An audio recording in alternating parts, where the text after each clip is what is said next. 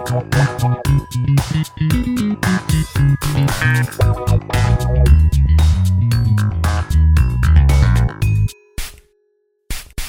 Welcome to the Perfume Room. My scent of the day today is a Le Labo City exclusive. If you have been a longtime listener of this pod, you know that that is a full circle moment.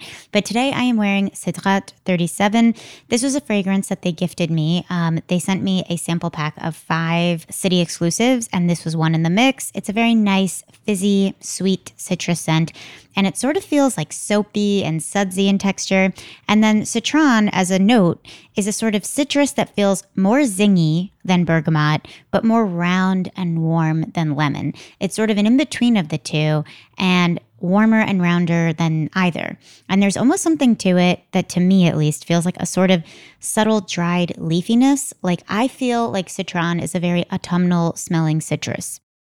So imagine a bar of lemon soap, add a little bit more bergamot, add a little bit more warmth, and that is what Cedrat 37 kind of smells and feels like. But stay tuned because I do plan to share my updated thoughts on all of the Le Labo city exclusives in an upcoming solo episode.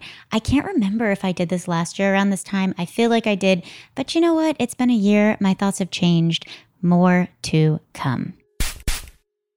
Let's get to our guest today because we are joined by the wonderful Barbara Herman. Barbara is the founder of Eris Parfum. She is the author of Scent and Subversion Decoding a Century of Provocative Perfume, and she is the blogger behind the very popular 2010s vintage perfume blog, Yesterday's Perfume. Eris Parfum is a niche fragrance brand that celebrates unconventional beauty, subversive glamour, and brings a sort of boldness to modern niche perfumery, reminiscent to what Barbara encountered in all of her vintage perfume discoveries. Now, though Barbara declines to identify as a fragrance historian per se or a vintage expert, she also recognizes that in many ways, she is the keeper of our collective knowing of vintage fragrances, having been one of the very few people to smell original formulations of some of the most iconic fragrances from the last hundred plus years. Today, we chat about everything from the difference in smell between real animalics versus synthetic ones. Barbara reflects on each decade of the 20th century and what sort of shaped perfume trends of each, which, by the way, is largely what her book, Scent and Subversion, is all about. And of course, she takes us through each scent in the Eris Parfum collection, including the very exciting guavalicious newness that is Delta of Venus. And stay tuned till the end because we do discuss a very exciting upcoming episode that Barbara and I plan to record together on a later date. It is my pleasure to bring you Barbara Herman.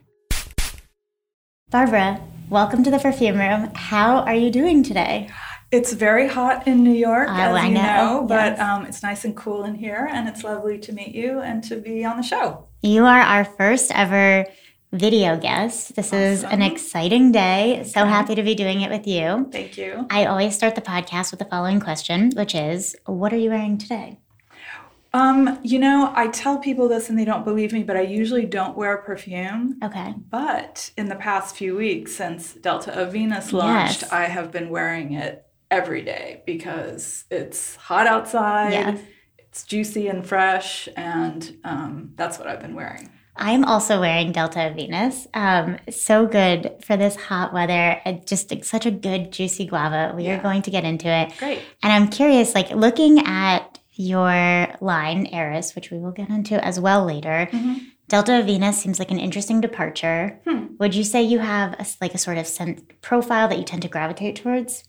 Um, no, I don't. I mean, in the things that I like to wear, it I think the sort of common denominator is that they tend to be intense Mm-hmm. and um, extreme versions of whatever the category is. So um, I knew that, okay, I have seven scents. Um, I was excited to do the seventh one, which was the green one, which I think was sort of, for a lot of people, that felt like the departure. Okay. I Um, so- love green spell so, so- much. So, so much. So I would have to like reiterate, well, it feels like a departure, but you know, in terms of that intense overdosed signature, it's Mm. actually kind of in keeping with everything. Okay. Um, and so I knew that a fruit was missing, and I do love lots of fruit um, fragrances, but not so much the sort of um, candied or gourmand or teenagerish Mhm. sort of fruit um, uh, perfume. So I wanted to have like a very carnal one.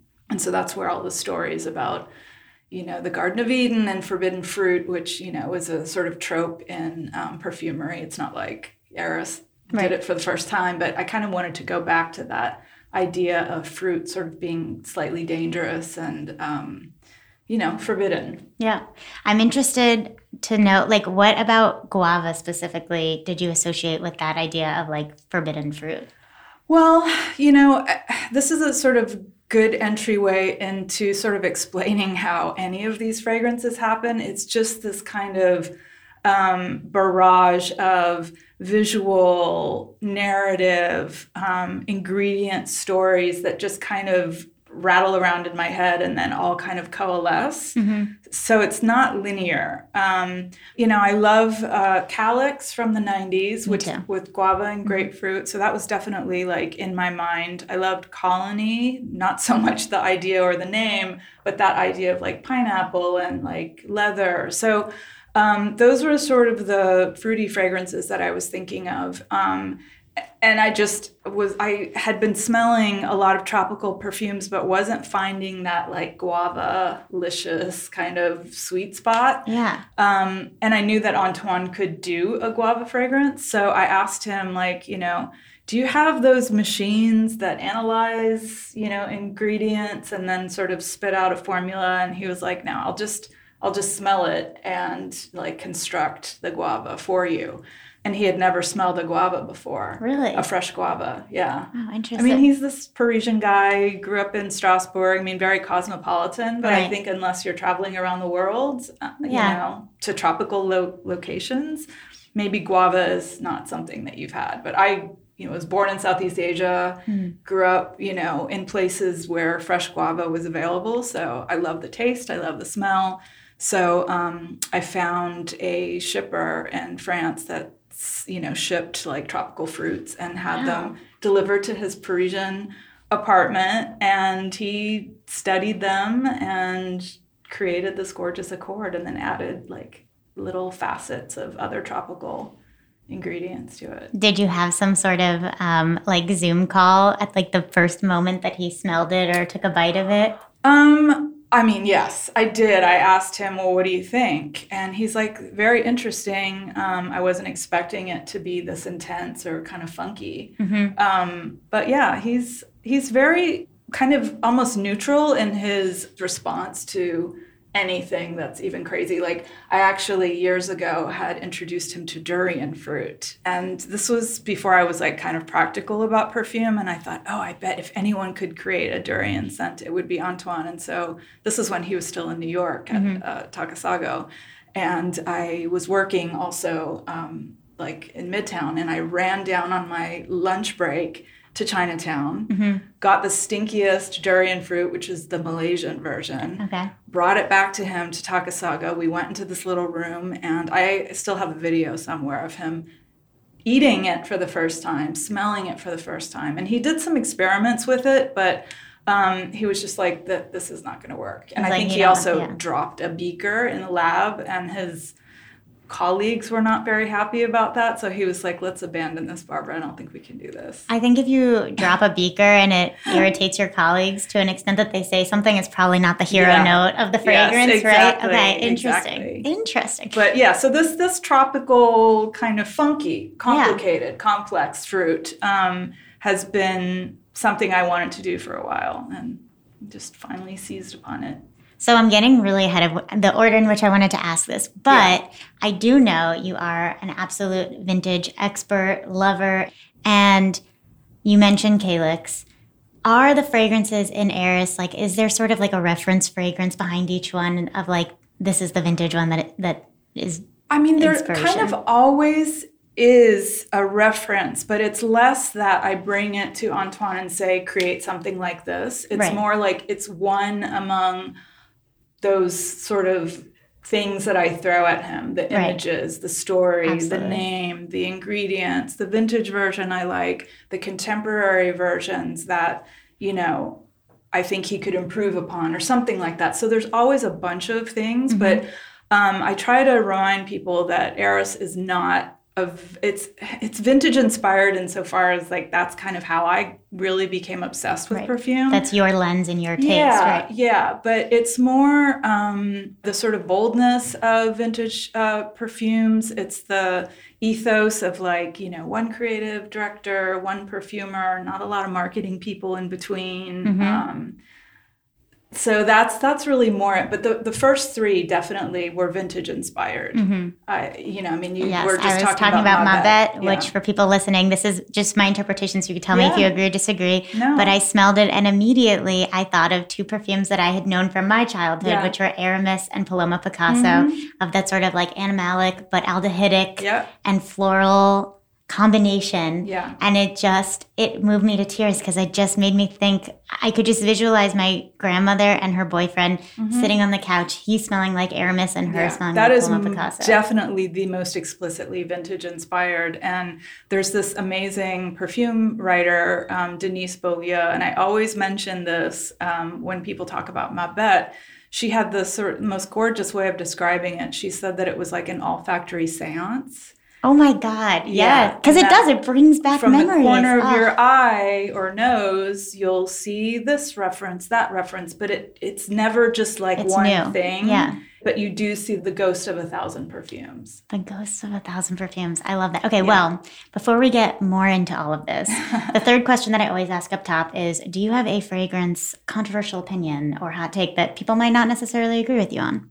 Um, I have a feeling most people will agree with me, but uh, it's ironic for me to be saying this, but I think there are too many perfumes. Okay. Too many releases, too many brands. Um, it's a glut, and I totally, you know, am contributing to that. So I would just say that that's probably it. There there are so many. I mean, even just like looking at the way that one can sort of go through vintage fragrances, it's like not 3,000 releases No. a year. Oh, You know, no, The canon because- is smaller. Well, and and that's the thing is that it was sort of this rarefied um, space that Mhm. only certain people could get into, Mhm. and so I think that definitely we're in a better world. I mean, I I I think it's amazing that I can do this as somebody who really is not part of the industry. I really came out of nowhere. Um, so there there's you know there's good and bad to it. I think. Yeah. Well, you mentioned you weren't part of the industry. You came out of nowhere. You've been doing this for a long time. You you authored a book, Scent and Subversion. You had a long time fragrance blog. When did your love of perfume first begin? I mean, I think not consciously, but I've always loved perfume, and I grew up in a family of, you know, the the women in my life definitely wore grande dame perfumes. You know, like my mother was. She also wore Paloma Picasso. She wore Charlie, the sheep fragrance in the '70s. She wore Diva. She wore. I mean, she's just worn F- and Femme by Rochas. So she's worn, you know, like those sexy lady fragrances Or Love a sexy lady fragrance. Yeah. And my grandmother wore um, Nina Ricci, um, L'air du temps. Mm. So, you know, these very romantic kind of, um, you know, substantial perfumes. So I grew up, you know, smelling women wearing these amazing fragrances. But I would say that when I look back, um, it was in probably Texas as a tween when I would get, you know, dropped off at the mall. I would, you know, just run running through the mall. I would go crazy at the perfume counter I get it. and I would go through all of the women's perfumes and then I'd go through all of the men's perfumes and I still sort of am the same way. I spray it on my skin. I never use the blotters. And so by the time my mother would pick me up, hmm I she would have to roll the windows down. She'd get a headache because I literally had like every perfume in the mall on me. Oh my my This was in the 80s. So you can imagine these were not like transparent. Right, right. These were like intensely strong fragrances. So I'd say it was around then where it, it I look back and I realize like not everybody did that. hmm They might try one perfume, but I was like head to toe every fragrance and really liked perfume. And actually, I was looking at um, my high school yearbook like a few years ago, and you know, we would do this thing where everybody in the in my class would say something about their um, you know, fellow students. And I didn't, I totally did not remember doing this, but they're like, puts on lipstick in class, sprays perfume on in class. And I was like, I did? I didn't wow. know I did that. It's meant to be. yeah. So I guess, yeah, that's always kind of been my thing. But I got, I really got into perfume and wanted to write about it around t- 2007, 2008 when mm-hmm. blogs started like popping up and um, people writing books about perfume. And it was around then that I was like, oh, you can actually do that. And right, this could be a thing. Yeah. I think there's something really interesting. I'm sure you have a, an opinion about this topic, but there's such a thing that I see on social media right now that irritates me where people call fragrances old lady perfumes mm-hmm. or grandma perfumes. Yeah. And it's usually to denote that this fragrance smells like like old and dated and like not sexy and that they're looking for something super sexy and i think yeah. the irony yeah. is that so many of the fragrances that you're talking about that your mother wore that your yeah. grandmother wore they are stinky they are sexy they mm-hmm. are feral what are your thoughts when when you hear sort of that phrase grandma perfume well, the first thought I have is that it's misogynistic. Yes. Because it'd be one thing if it's like, oh, this is just an old person's perfume. Right. Why women? Why right, grandmother? Right. Like I would, you know, so at least if then I could counter it with, oh, well, maybe you're not used to the aldehydes, or oh, there's something powdery about it that makes you think that it smells old, mm-hmm. or maybe some animalic base or something like that. But when they go there, you know, and say that it's an old lady fragrance, it's yeah, it's clear that um, that becomes something negative, you mm-hmm. know, and mm-hmm. I think it's wrong on all counts. I guess is my yeah yeah yeah, it's interesting. I've been like thinking about. So my grandmother was a big Giorgio wearer. Oh my gosh! When you look at like the marketing of Giorgio and all that it stands for, it's like thinking about my grandmother as I know her, and then thinking about like the marketing that worked on her. And it's so funny because yeah. people are people associate Giorgio just by virtue of when it came out yes. with older women because it came out what in like the early 80s late 70s i mean she, she's still wearing it well she she passed away but okay but it's just funny watching the marketing and being like that is what like this yeah. woman that i see is like my nurturing grandmother yeah. was like i'm getting that you know it's um i believe that giorgio see i'm you know i'm a little older than you so that's actually a fragrance that came out when i was that was your mall fragrance when you were one of them but i, I it's the one fragrance that I just cannot. It's too much. That's the one. But it was in all of those strips. It was right. the first, I think, magazine strip fragrance. So everywhere you would go, you would smell it. And so people are like, "Oh, what's this?" And they'd put it on, and I can actually still smell it. Like it, I can smell what it smelled like in the magazine. But what does what does it smell like to you? It smells like Texas. Like it Texas. Okay. Smells big. It smells glamorous, but a little bit over the top. Big shoulder pads, lots of makeup. I mean, it's not bad. It's yeah. just not me. Yeah. And it's very fruity. Sorry. hey, you know what? Sorry, Grandma. Sorry, Grandma. We love you, honey. when did your love of fragrance turn into vintage fragrances specifically? Um, I, you know, it was reading these perfume blogs and books where people would describe these scents and make it sound like, you know, there was something in those ingredients that aren't in the fragrances now. Mm-hmm. Um, and they're so good. And, you know, these descriptions were so vivid. And I was like, I want to smell these things. Right. And it was particularly the animalic notes. So this is around the time that it was like easy to, I mean, still is easy to order stuff online. And so I would just start ordering um, on eBay. And there were all these decant sites that also still exist, like the Perfumed Court. Mm-hmm. And um, that's actually really where I started, I think was the perfumed court. I and love then that site. When um, the samples became to me like not enough, that's when I it's like it's like a drug addiction. Like that's that when I graduated yeah. to eBay and the full bottles or the minis and then the full bottles and then the sniping, you know, for the rare bottles. But yeah, it, it started it started little and then it got like a little bit out of hand. And have you been burned at all just by like going through eBay? Like, have you ever ordered something and you're like, this has gone completely bad or this is not authentic or anything um, like that? You know, surprisingly, only once. Hmm, um, And as soon as I told the person, you know, I know that what is in this bottle is not the perfume. They refunded it to me, but okay. largely, I mean, and you know, I mentioned this in the book that it's kind of like old art, you know, mm-hmm. just because you see a Rembrandt that's a little bit faded or, you know, there's a corner that's torn off and like the paint has fallen off the canvas, you still get a sense of it. Right. And that's right. how I feel with certain perfumes where clearly the top notes are, you know, have gone. Mm-hmm. But then once it settles down, you really get a sense of this fragrance, you know, yeah. the impact of it. So, do you have a designated area in your apartment where you display or store everything? Um, I did, but as you know, it's you know in New York. Yes. I have a I have a one bedroom, and it just you know now that I also have a perfume line, and I have a lot of components and things and boxes, and I, half of my apartment is like storage for yeah. the brand, and so I just really don't have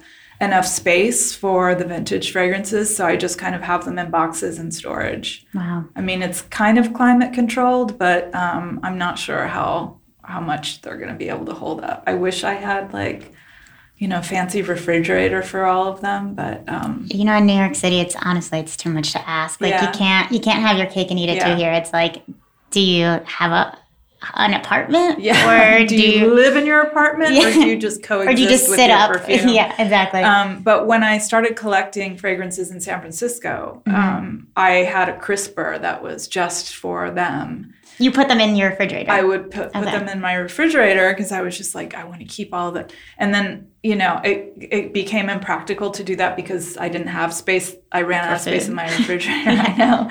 And then everything started tasting like a vintage perfume. Oh my, my god! Butter tasted like a sheep. oh my god! Yeah. So I've had adventures in wow. trying to store this stuff. It also must be fun when you have guests over and you're like, oh, just take like if you want anything in my fridge, and they're like, I'm not eating uh, like femme Rochas. Um, 1940s perfume. Right. Okay. So how did you go from sort of collecting to writing your book, mm-hmm. Scent and Subversion?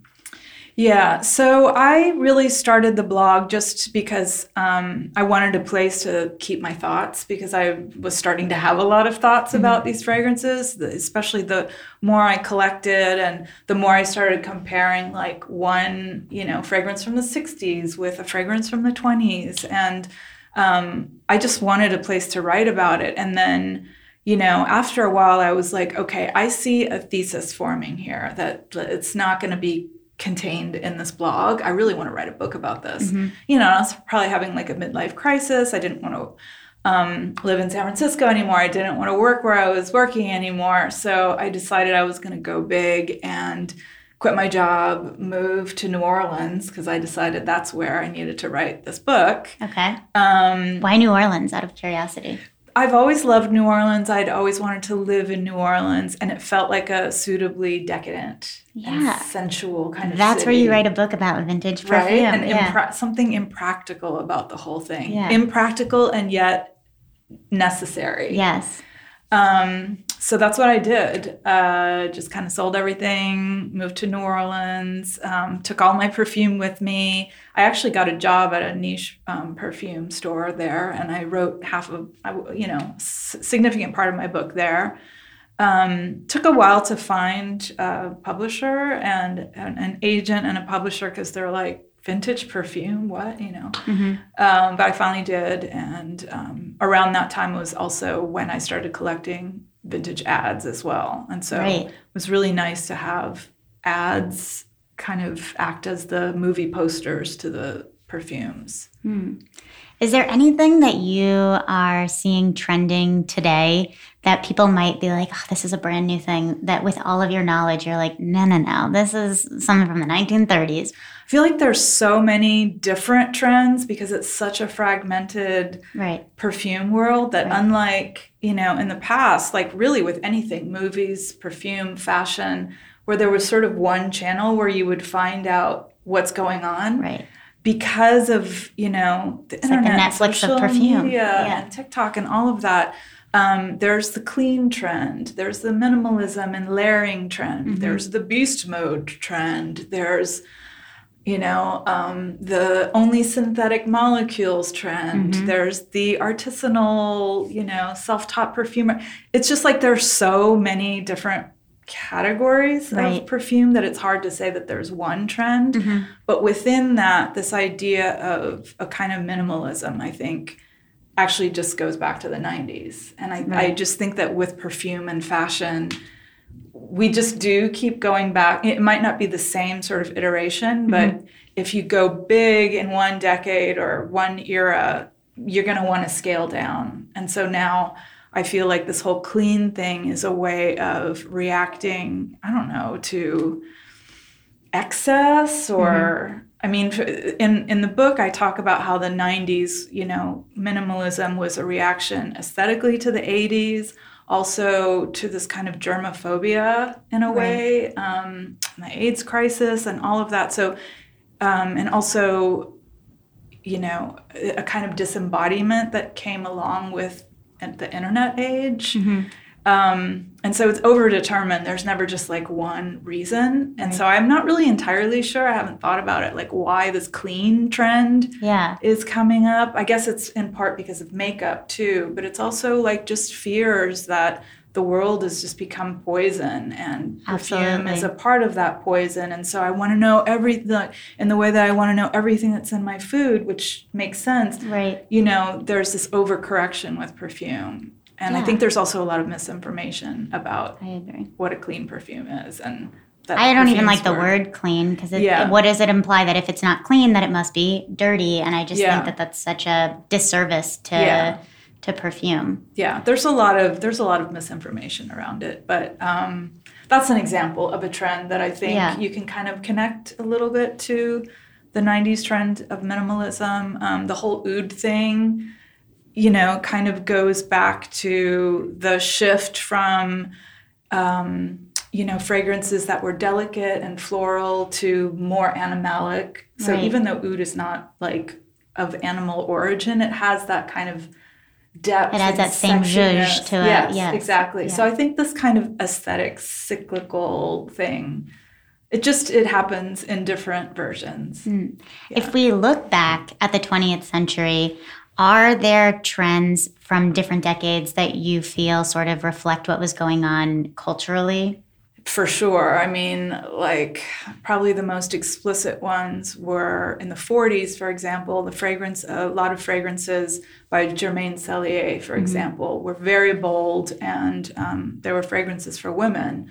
Um, and I think part of that was about like uh, women entering the workforce after World War II and this kind of almost confusion about what um, women's roles were. Like, are they, you know, feminine and seductive, or are they, you know, these like tough ladies going going to work? And so you see this sort of reflection in a lot of her fragrances of that dichotomy, I guess.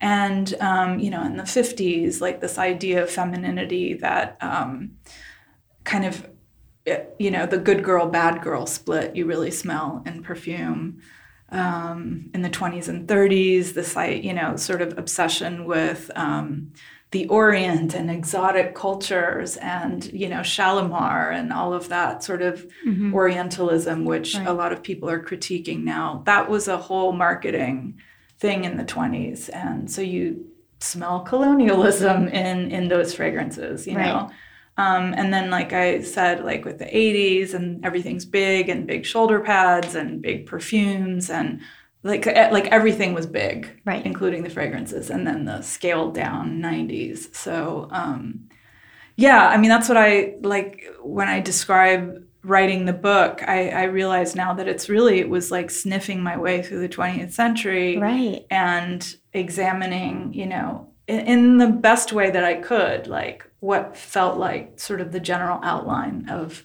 that decade. Well, you have fragrances from all of these decades. What are some of the gems of your personal collection, or what are some of the fragrances that you wish you could smell again for the first time just to have that experience? Mm-hmm.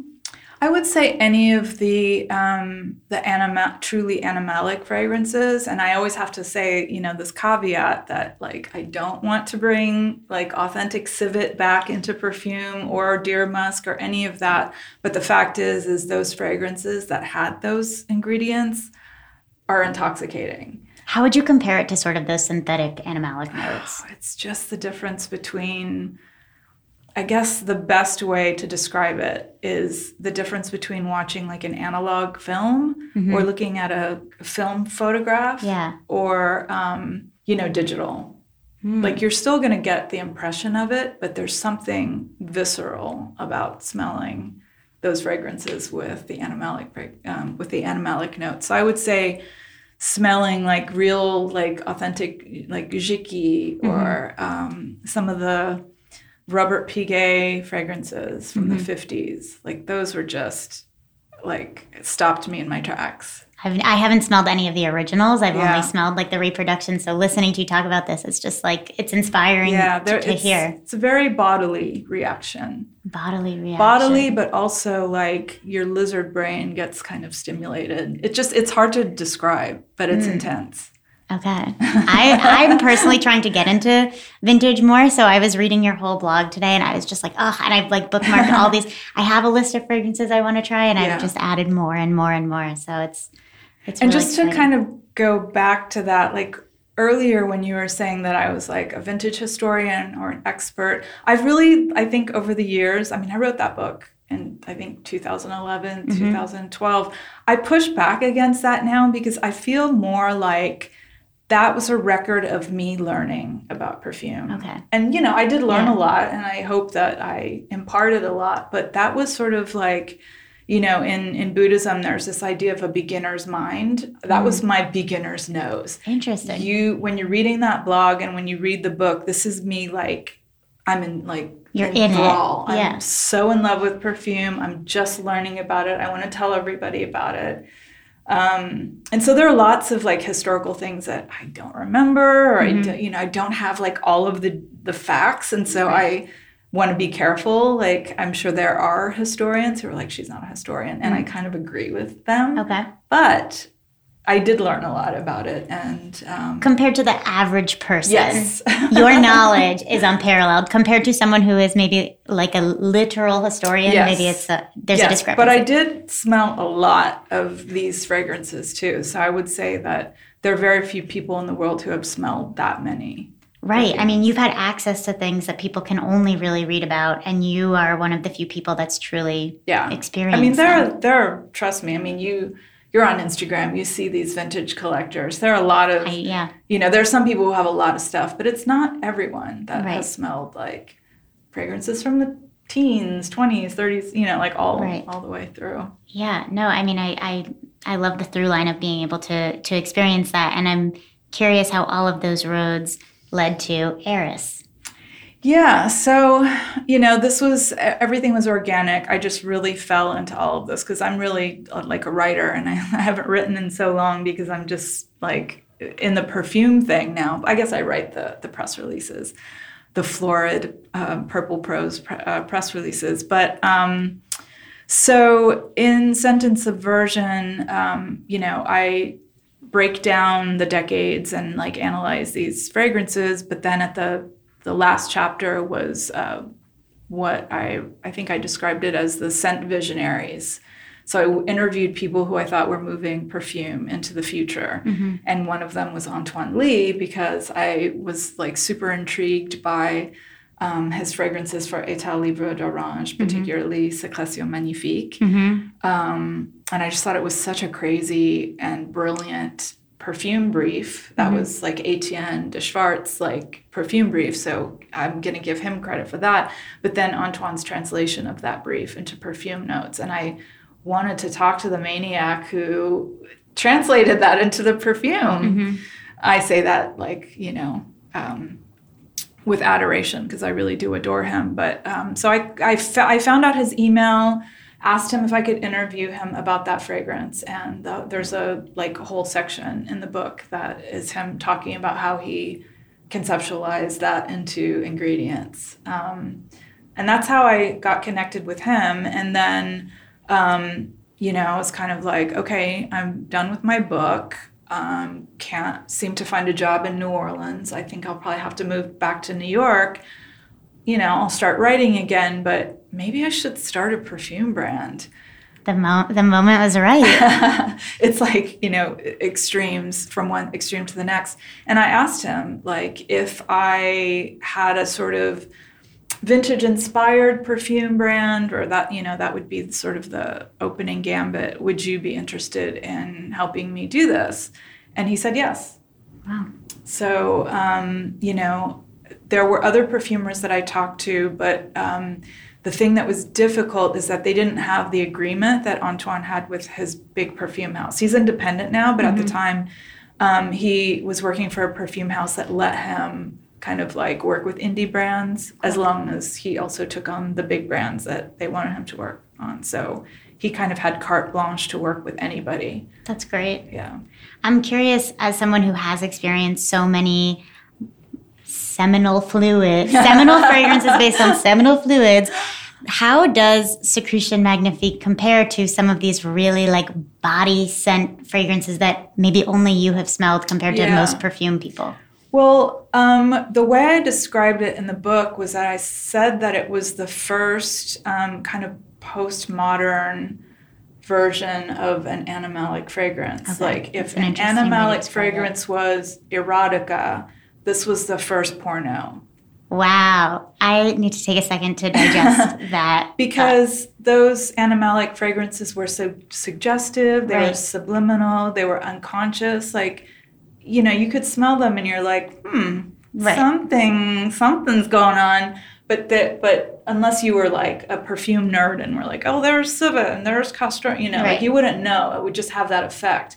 But with Sécrétion Magnifique, I mean, the perfume brief was that this perfume is supposed to smell like bodily fluids before you have an orgasm. Okay. So I didn't know that brief, by the way. So that's actually, I love Yeah, hearing so this background it. Magnifique is supposed to smell like saliva, tears, adrenaline, um, semen, and I mean, I'm sure there's something else that I'm missing, but um, the thing that I like, you know, and I discovered this talking to Antoine, is he was worried it was too masculine. hmm And he was like, I, he wanted to create something that was gender fluid, Mm-hmm. so to speak. And so he Gender fluid. It is gender fluid for sure. So he, inc- he included some sort of references to the female body as well. Okay. So um, yeah, so that's that is the answer. Is that uh, it's sort of the body turned inside out in a way and pornographic. Yeah, I'm, I love that analogy of erotica to porno or like the sillage of sex to like the act of sex, Yeah. right? Like the, Yeah. it's so interesting. Hello, listeners. I'm interrupting this episode to bring you a special, exciting, life changing announcement, which is the theme for August Smell Club. Are you ready? I mean, if you follow me on Instagram, you already know. But the theme for August Smell Club is one of my favorite floral notes ever. We are going to be spotlighting tuberose. We will be smelling five glorious tuberose scents, all representing the myriad ways that tuberose shows up in perfumery. And if you have never participated in Smell Club, to that I ask, why the heck not? Smell Club is a fragrance community. It is us. It is fragrance lovers. It is listeners of this podcast. It's amazing, cool, fun, smart, kind people, all united by our love of, you guessed it, perfume. Every month, I curate a new theme. Sometimes I spotlight a note or a genre of fragrance or a perfumer or even a brand. And I curate a sample pack with five perfumes that showcase the range of said theme. You order the pack, you sign up for a session, and we meet virtually and smell through the pack. We hang, we discuss, we live, laugh, love, learn. Tuberose packs and tickets should hopefully be on sale this week, and I always give prior Smell Club members as well as anyone on my mailing list early access. So if you would like to be added to that mailing list, just message me your email address on Instagram at Perfume Room Pod. I am so excited. Let's get back to Barbara. So tell me and tell everyone listening about Eris, the line and the collection, and yeah. So um, the name Eris comes from the Greek goddess of troublemaking, chaos, strife, war, um, and like Eve, as this goes back to the um, Delta of Venus fragrance. sh I, I think that Eris was framed in the sense that she's blamed for the Trojan War, starting the Trojan War, when really, if you like dig into her story, she wanted to be invited to a wedding on Mount Olympus and she wasn't. So she crashed the party mm-hmm. and then she threw her golden apple of discord and it like created, you know, all this drama and that led to the Trojan War, but really more of like a mischief making party crashing goddess. Right. Um, that was my rebranding of Era. So that's the name.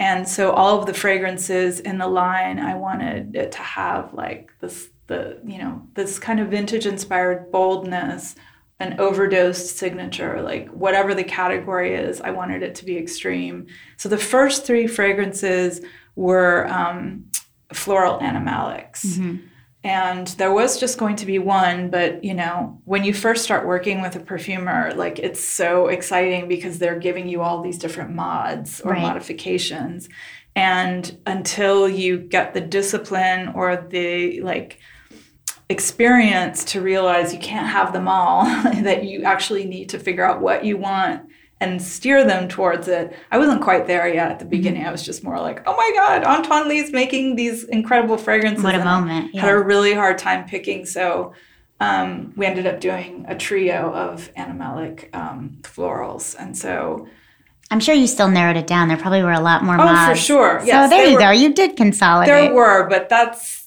yeah, I'm a great job. Bit, I think you consolidated as much as you did. I'm a little bit better about it now, but um, so the trio I put under the category of like Beauty and the Beast. So each one has a contrast between the floral and the animalic, mm. and they're not explicitly always animalic. Like in some of them, Antoine had like an interesting interpretation of what animalic was. So in the way that he did with Secre- Sécrétion Magnifique. So, for example, with Belle de Jour, which I consider sort of the lightest fragrance, um, it has orange flower, it has uh, pimento berry, it has seaweed absolute, mm-hmm. and then a little bit of musk and incense. So it's kind of almost like a bodily, sweaty, like salty ocean, oceanic kind of um, okay quality to it. So that's one. Uh, Night Flower has like leather and musk, and that is sort of like a Shalimar esque. When I smelled it, I was like, I feel like I know who yeah. this is inspired by. It's a yeah. Shalimar esque fragrance. And then Ma Bête um, is the most extreme one. That's the one that has his overdosed cocktail of, you know, kind of an animalis base. Um, but there's a lot in there that I'm not even sure what's in there entirely. Mm. Um, and that's the one that references so many different different ones. That's the one that brought tears to my eyes yeah. when I put it on because it's just, oh, I love it so much. So okay, so, so that's the, be- the first trio. Okay, and you know because i was like oh yeah it's vintage inspired so they they feel a little bit vintagey mm-hmm. so the fourth one i wanted it to be much more like in the in the present and at the time i was writing um, i was a journalist and um, mix mx mm-hmm. uh, got into the oxford english dictionary and you know all this conversation around gender and non binary identities um, came up. So I wanted to have a fragrance um, that was named after that or title or yeah, something. Yeah. yeah. So I wanted something to sort of reference it in the notes and also in the um, in the name, because I really love Charlie and this idea that this fragrance marked the feminist period. Right. And so I wanted to have a fragrance that marked the like gender fluid and non-binary period, a period that's like really questioning gender. And I just thought it was, you know, also in perfume, like it's so easy to gender bend in perfume. So right. it was the sort of perfect um, thing to do for that. So that was the fourth. That was in 2017. And then Mix Triple X um, was sort of closer in um, the original idea I had for it. It's super animalic. It has like real ambergris. Um, Antoine had actually talked me out of having another animalic after the you know first 3 mm-hmm. but then I was like, okay, let's go back to it. We're coming back. so it's the flanker with um, ambergris and hyraceum and a really beautiful Trinidad cacao. And then um, the pandemic hit, and that's when I wanted a fresh, happy fragrance because it was like in the darkest year of the pandemic, 2020. Mm-hmm. Right. So I crowdfunded that one, and then it was the actual release was 2021, and that's you know referencing one of my favorite categories of perfume, which is the green fragrances, which feels like a very 70s category. Mm. And um, I don't think a lot of green fragrances were out there mm-hmm. around the time. So that was 2020, 2021, and then Scorpio rising. I am a Scorpio and okay. I feel validated in Scorpio rising. So thank you. Because I feel like a lot of times people are like, let me make a Scorpio fragrance. And it's just like a hit you over the head, like suffocate you and like dip you in the ocean and cinder blocks. Like, I'm yeah. like, you know, it's just like, it's so intense.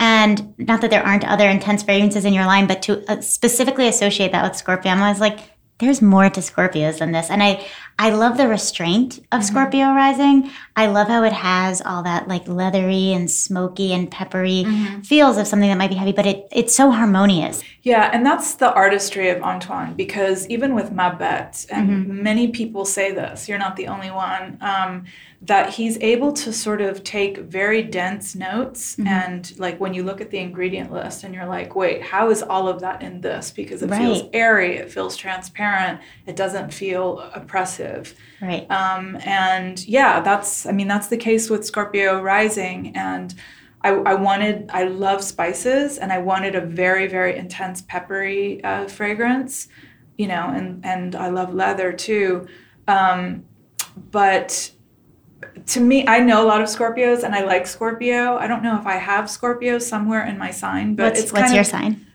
I'm on the cusp of Leo and Virgo. Okay. So, late, late Leo. Okay. Yeah. Is your birthday like August 22nd? Business in the front, party in the back. Okay. I love it. I love it. um, but I think there's Scorpios somewhere there because I have so many Scorpios in my life and I yeah. really like them. And the thing I like about them is this idea of this kind of slow burn, mm-hmm. like the um, the stereotype is that you know they're like going to pounce on you and they're and it's like no it's more like they're like a little bit slinky and you can't always anticipate the sting or mm-hmm. you know the the draw there's something mysterious about it so mm-hmm. i think he really captured that in the fragrance this this sort of seduction but it's not it's not overt it's very right. subtle yeah and, but it's tenacious mm-hmm that that fragrance lasts and lasts yeah. and lasts and i love how it develops and i just yeah. Well also just on a side note as a scorpio i have a lot of leos in my life so oh, okay. i think this is a very nice interesting it's a nice mix we got going on here because I, like I tend to i vibe with leos very well. So is there a, is there a fragrance in your collection that feels very leo to you? Delta venus feels very leo. Delta venus. Okay well let's talk about it. Yeah um, i'm trying to think if there's another really Leo fragrance. That's interesting. I'm really into astrology, and now I'm going to try to think of each fragrance like I, as an If you want to do it right now, right here, we got time. I mean, I was thinking Belle de Jour feels like a Cancer. Oh, okay. Because it's romantic. It's um, you know, it has that kind of oceanic, watery yeah. thing going on. Um, mysterious. Um, I mean, obviously, Scorpio rising is Scorpio. Um, Ma Bête is probably a Taurus. I'm, I'm loving the, all of this. The yeah. earthiness, and I mean, Taurus is a bull, and my Bête is my beast. Mm-hmm. Night flower is probably that's such a romantic one. You know, uh, my first instinct, but now I'm questioning it. I was thinking maybe like Aries, but I think it's a little bit I don't know if I would say that it's, it's softer. Yeah.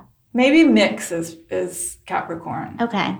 But it's now like I'm a, curious. It's like a luxurious cashmere sweater, right? And it does. It's not extreme in any way. Mm-hmm. It's kind of like diplomatic and yeah, or a Libra. Anyway, um, so Delta Venus feels very Leo because I don't know. It's like summertime. It's fun. It's but it's sexy and it's in your face. Yeah. I would agree. And also, it does, like, because Leo is in August, and as you said, it's like totally the time of year. Yeah. And it's interesting because going back to the very beginning of the interview, which you were talking about, I said it felt like a departure. But now that I've heard more about that through line of like the overdose yeah. through line, now it sort of makes yeah. sense of like there is a theme of every fragrance. There's a, like one note in every mm-hmm. fragrance that's just like dialed up more than everything. Yeah. And also, the thing with guava is that there's a you know, in the way that there's an animalic side to certain um, perfumes that feel subliminal, mm-hmm. there's there's a funky side, as I'm sure you know, right. to guavas. Right. There's this kind of there's like a sulfuric, sulfuric, bottle, slightly yeah. bodily thing yeah. going on, but you don't smell it right away. It has the mm-hmm. effect of, I think, when you smell it. So it, it that's there's stuff going on in the undercarriage of Delta of Venus that might not be apparent right away. And, you know, in the perfume brief, um, you know, I kind of yoked together all these stories, but I wanted it to be, you know, the, the vision I had was that Eve has reclaimed the Garden of Eden. Mm-hmm. And um, rather than being cast out and ashamed or whatever, she's hanging out with her friend, the serpent, Mm-hmm. and she's writing stories. You know, um, she's writing poems about Eros and, you know, happiness and sadness, and she's a poet. Mm-hmm. Um, and that's where uh, Anais Nin and Delta Venus, like, it, it was, it was very, you know, associative how all of this came together. But um, I was trying to think of a tropical name, and Tropic of Cancer came up, and I was like, oh, that feels too dude like. Like, Eris is very much, even though it's, you know, for everybody to wear, because Eris is a goddess, I wanted. Um, the author that's referenced in this perfume to be a woman writer. So that's where Anais comes in. Beautiful. I love it. I love it. Um, I guess I'm curious as we, you know, we've talked a lot about this past century. We talked about Eris. Is there anything? I know this is like very timely, but I was thinking about this this morning, and I sent this to you. But with like the release of this Barbie movie and all this buzz around this, do you think that there's maybe some sort of like new wave of whether it's feminism or some sort of cultural shift that we're going to be going in in this decade that you would project a certain theme coming up in fragrance? It's a very loaded question, I'm aware. Yeah. Well, I will say this. I think um, we're in it now, but more and more, I think gender is going to fall out of perfume. I mean, it, the way people wear perfume and the way people have worn perfume generally has been that there's always going to be a guy who wears woman's perfume because he likes it and vice versa. My um, high school fragrance was uh, Grey Flannel, which was Right. Okay. a men's Yeah. cologne. But I wasn't thinking, oh, I'm being edgy. And like, I just really loved the smell. And Mm-hmm. I'm sure it was one of the fragrances I put on at the mall and was like, this seems like me. And then you got Um, quoted for it in your yearbook. Yeah, something like that. Um, but I think more and more, like, people are just wearing what they like. And um, I, I think that's even going to get more intensified. I'm hoping that the idea of like a men's section and a women's section just goes away completely because I think it keeps certain people from actually wearing the fragrance that was meant for them because of these boundaries. So, Yeah, I also think that there's been this weird new third category of unisex, which rather than just being just like absolutely anything, just becomes pigeonholed of like Yeah. a citrus or like Yes. a vaguely vetiver woody scent. And it's like, why does this have to be this like third? so neutral. Right. Yeah. Why are, if you're like the, with mix, for example, it's not like this category of sort of like non gender conforming is just citrus. It's Yeah. like, it's a little bit of everything. Yeah, yeah. No, I think uh, you know that that I think is the trend that's going to um, just. I mean, is it even a trend? It's just the way people are wearing perfume, and I'm hoping that the the big perfume houses that are still marketing Right. fragrances that way stop doing it just because it's yeah. I think that's that's my prediction. I, I I am with it. I agree with it. What are your plans for Delta Venus? What are your plans for Eris in the future? Um, well, for Delta Venus, it just launched like a couple weeks ago. So I'm going to go to a few places to launch it. I'm actually going to do um, a thing in Portland at Fumerie Perfumery soon. Um, I'm going to do um, an event in New York at Scent Bar on Elizabeth. And um, what I like to do at those events is to bring some of the raw materials from the fragrances Cool. for people to smell. So I'll have the accord that Antoine created, and you know some of the jasmine sambac, the galbanum, the violet leaf, like the components of the fragrance, so that when people smell the whole thing, they can kind of see how he, you know, the magic that um, is the final um, perfume. So that's, you know, and I mean, eventually I would like to create, you know, like hand lotion and body oil, like bath oil Yeah. and like kind of sexy scented uh, products. But, um, you know, just keep making fragrances. And I would like to have a store at some point somewhere. Okay, we're manifesting this. It's gonna happen. but yeah, that's you know, it's it's hard to because it really is like primarily me and whatever money I can drum up to do Mm-hmm. the next thing, um, it, there's not a lot of planning in any of this. It's just more like whatever can happen. Right. It's like lightning in a bottle moments, and then it happens, and Yeah. we are all better for it because your fragrances are absolutely wonderful Thank and you. has been one of my favorite. Dis- I'm late to the game, but it's been one of my favorite discoveries. Oh, thanks. Enjoying Eris fragrances. And let me know if you ever want to smell some of the vintage fragrances. I I'll would love. Oh my god, I'm so happy that that this conversation ended in the invitation because I was like, how do I get into Yeah, that? we should actually have maybe like a sniffing. Yeah, a vintage episode. Ooh, okay. Mm-hmm. I mean, I'm sure I'm not the only one in New York who has a lot of. I know some other. There have been other people on this podcast who are also huge. We should just do a big vintage episode, and yeah. and I I'll just so. uh, reap the reap all the benefits because I have nothing to contribute, but I'm happy to smell anything that anyone puts in front of me. Yeah. Okay, the final segment of the show is rapid fire scent association. Okay. It is a game called What's That Smell? Mhm. And I'll just throw out places, concepts, whatever. You just tell me the first smell that comes to mind. Okay. There's no wrong answer. Okay. Are you ready to play What's That Smell? Yes. Mmm, what's that smell? Barbara, what is the smell of New York City?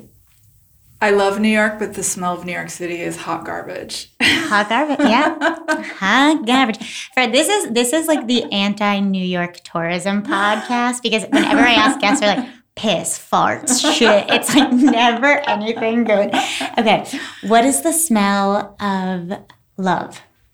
Ooh, the smell of love is tuberose. I'm with it. I'm actually surprised by that answer, but I'm sticking to it. Okay. What is the smell of your childhood home?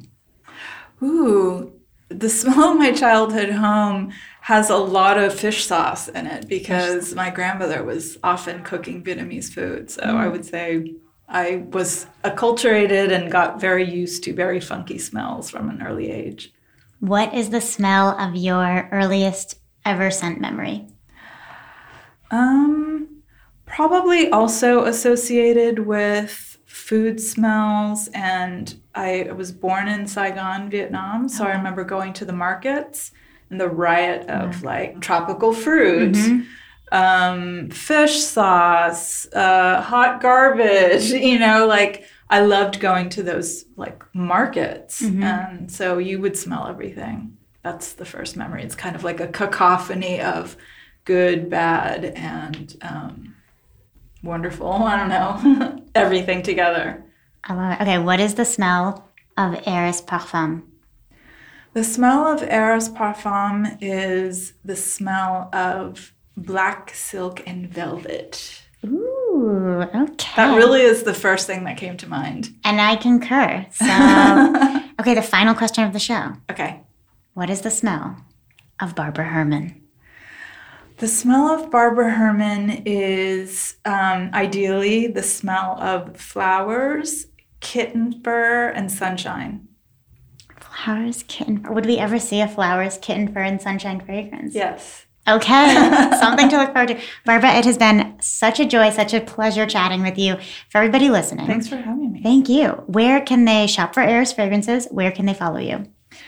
Um, they can shop for Eris fragrances on erisparfum.com. I have a stockist list there with all of my retailers. Um, I have retailers in Europe, in the UK, in the Middle East, Canada, and um, I'm primarily on Instagram, social media wise. I have not gotten to TikTok. I think I m- might have aged out of TikTok, but You're never um, too old. I'm TikTok's, there's a place. Eris Parfum is on Okay. Instagram. Excellent. Yeah. Barbara, thank you so much. Thank you. It was fun.